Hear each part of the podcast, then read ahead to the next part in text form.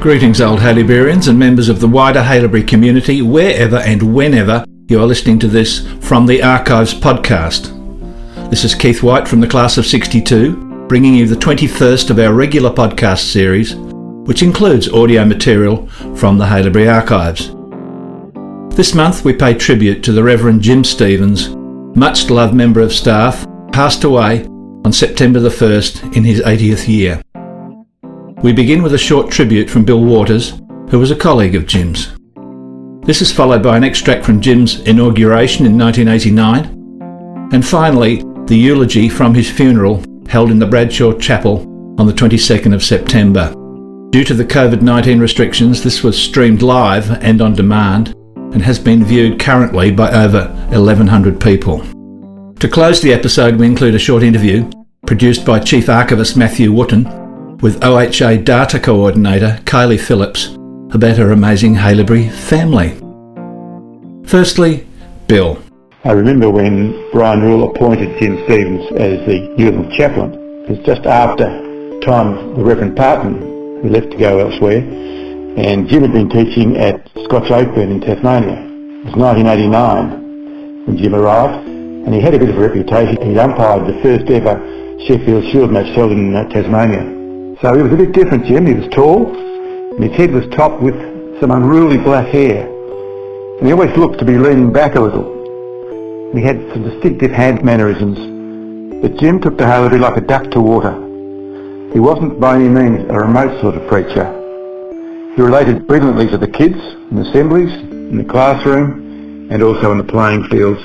He told the corniest jokes, and he preached his theology in a way that the kids understood and his message always struck home. The students really did love him. In 2001, Dr Pargeter appointed him as the senior chaplain at Keysborough, so he came up to the big school, where he further cemented his involvement in every aspect of the school's functions.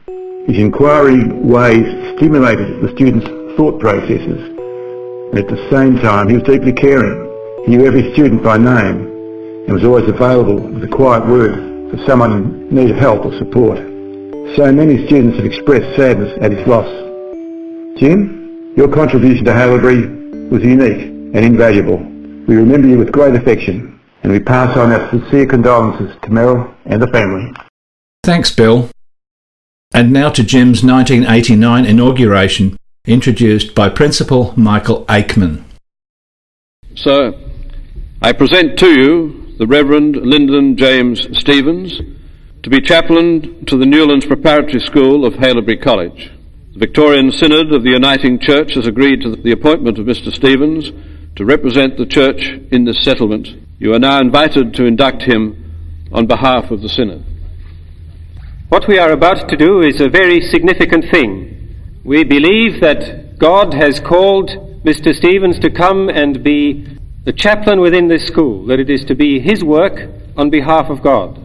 And so we are here to respond to that belief that this is what God wants to do.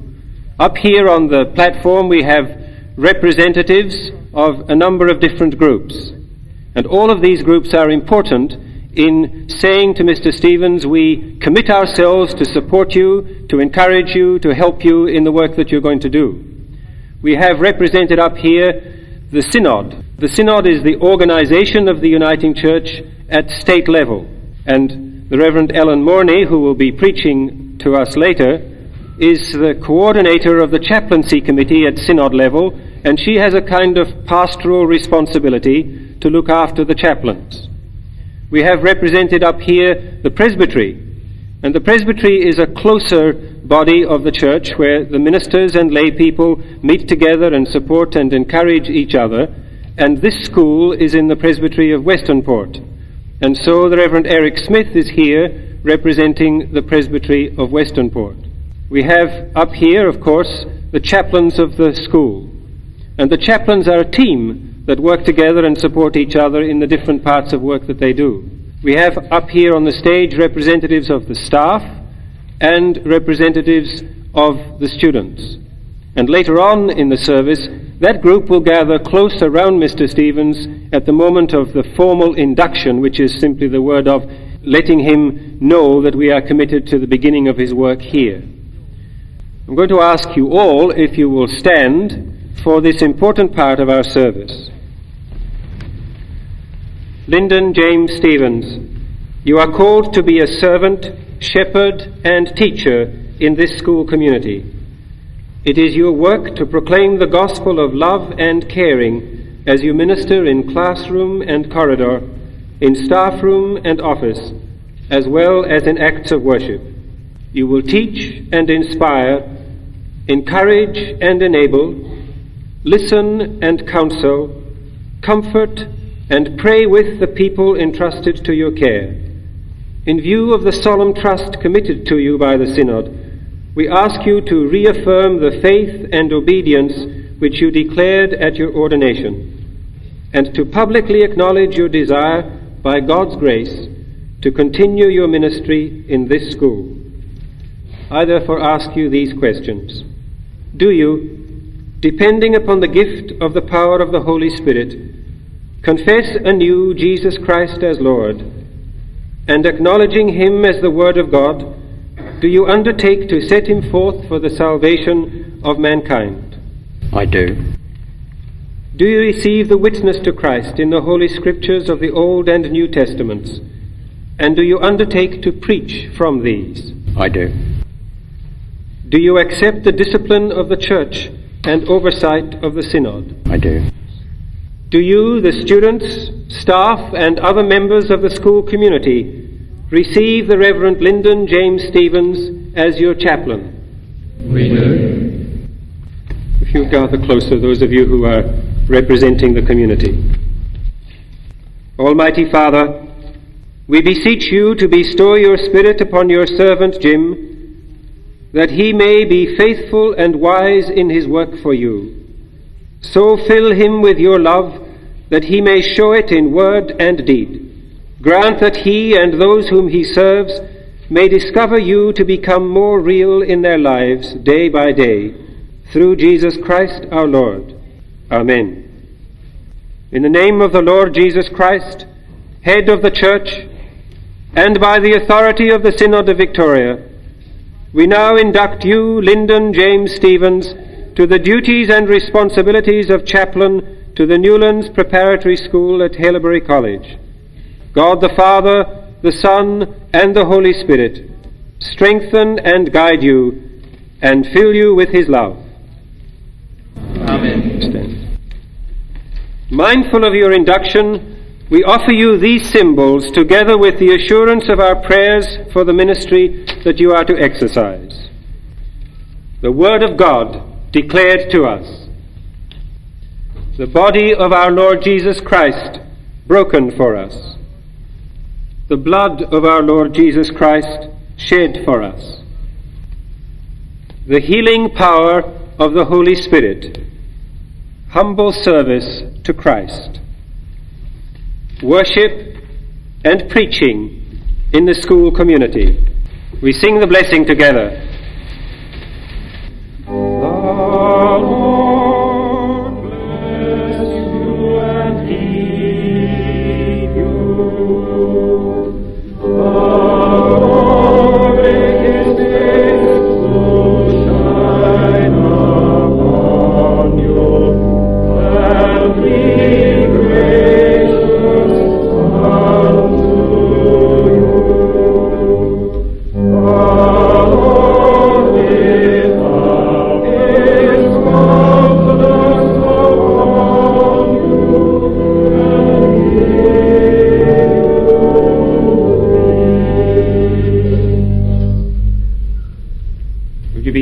While the representatives of the community give to Mr. Stevens the right hand of fellowship. Mr. Stevens, we congratulate you on your induction and we assure you and your wife and family of our prayer and support.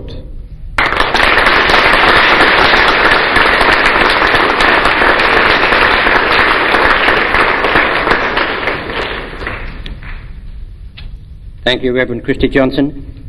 I would like to say simply at this point that it is my hope and desire that I can fulfil the task allotted to me as chaplain at the Newlands campus and to thank people today for their welcome and to thank the people who have helped in this service. Thank you.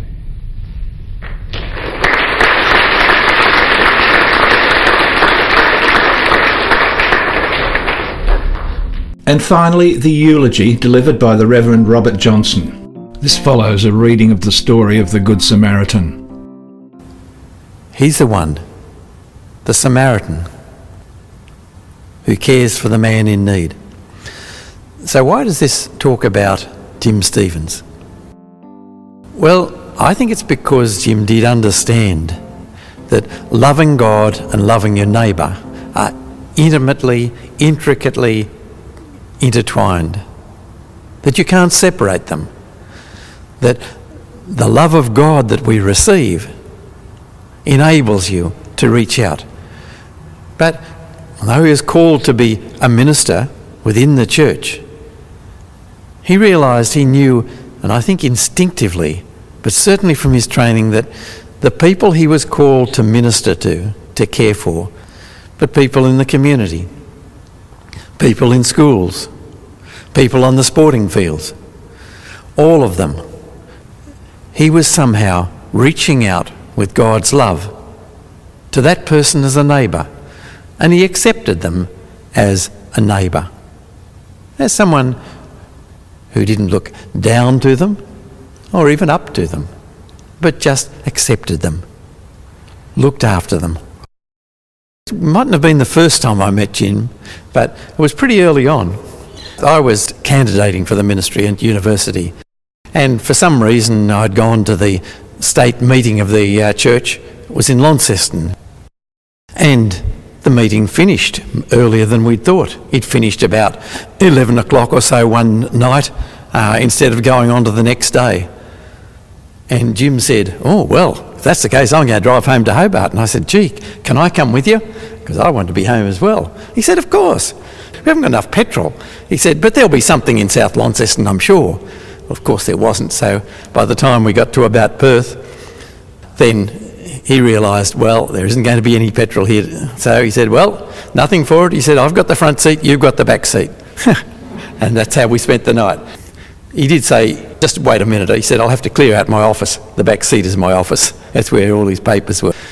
But that was Jim. He just said, of course, we'll share the car. And you, the family, will be remembering those stories of Jim, the times in which he cared for you, came alongside you.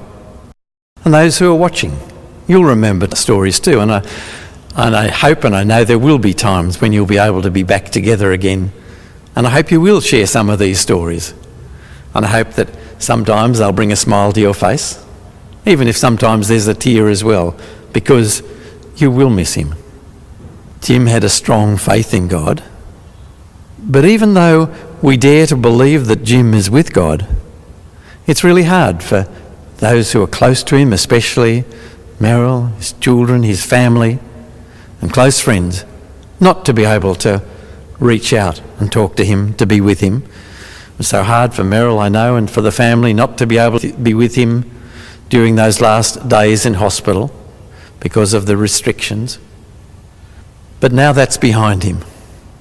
What we proclaim is that although Jim's mortal life is ended, that he is with the God who loved him from the beginning, the God who was with him throughout his life, giving him a joy in life that went right through his life, calling him to ministry, guiding him into a, relationship of love that lasted down the decades, bringing into being a family the same God who enabled him to minister, whether on the sporting field or in schools or in churches. That is the God who Jim trusted. And we can trust Jim into God's safe and loving hands. Could he or could I tell you what that means in, in detail? Of course not. But we can trust God to know that Jim is safe in God's hands. And we dare to believe that one day we will be reunited and that all of us will be together in God's kingdom of love, justice, and peace. Jim was a remarkable man in so many ways. The school is truly fortunate to have had him on staff for so long. And to take us out, it's over to Matthew Wootton and Kylie Phillips. Thanks, Keith. Today I'm here with Kylie Phillips from the OHA. And Kylie's part of a fantastic Haileybury family. Her husband, Cam Lascock, was a graduate in 1987, and her son, Joel, is actually in year 7 at Castlefield right now. And we're very lucky to have Kylie in the OHA department. Kylie, how are you today?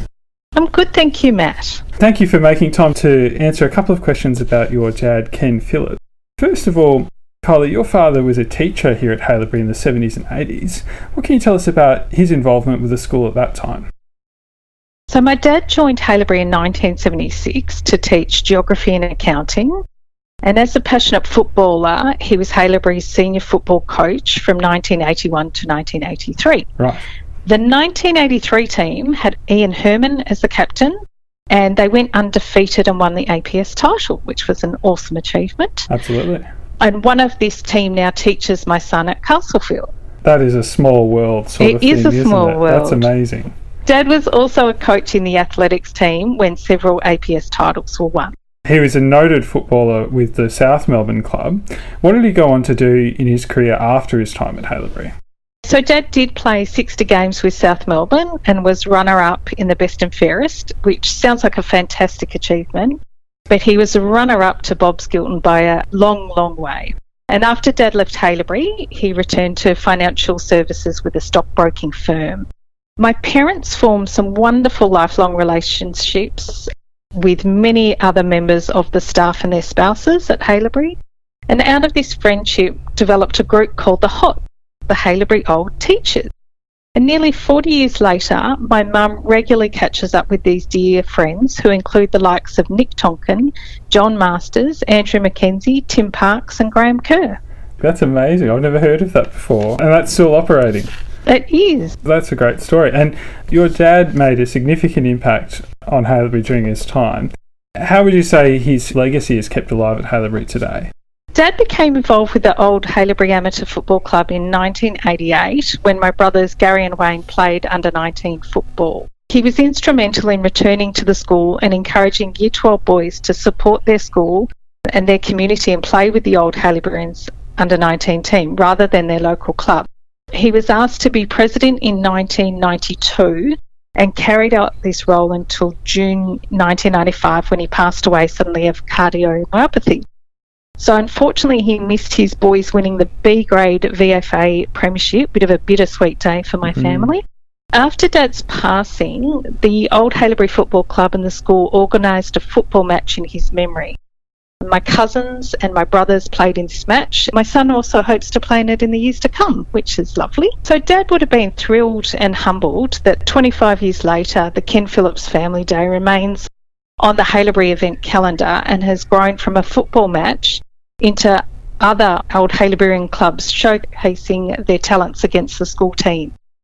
And it's an honour for my family to be involved in helping promote the strength of the Haileybury community. Thank you, Kai. That is a beautiful story, and, it, and we're so lucky to have you in the Haileybury family, in the OHA, and, and thank you so much for, for taking the time to share your dad's story today. You're welcome. Back to you, Keith.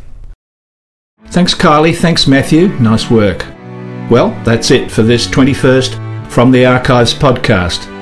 The next episode, a special edition highlighting the role that women have played in our school's history, should be coming your way in October with a special guest presenter.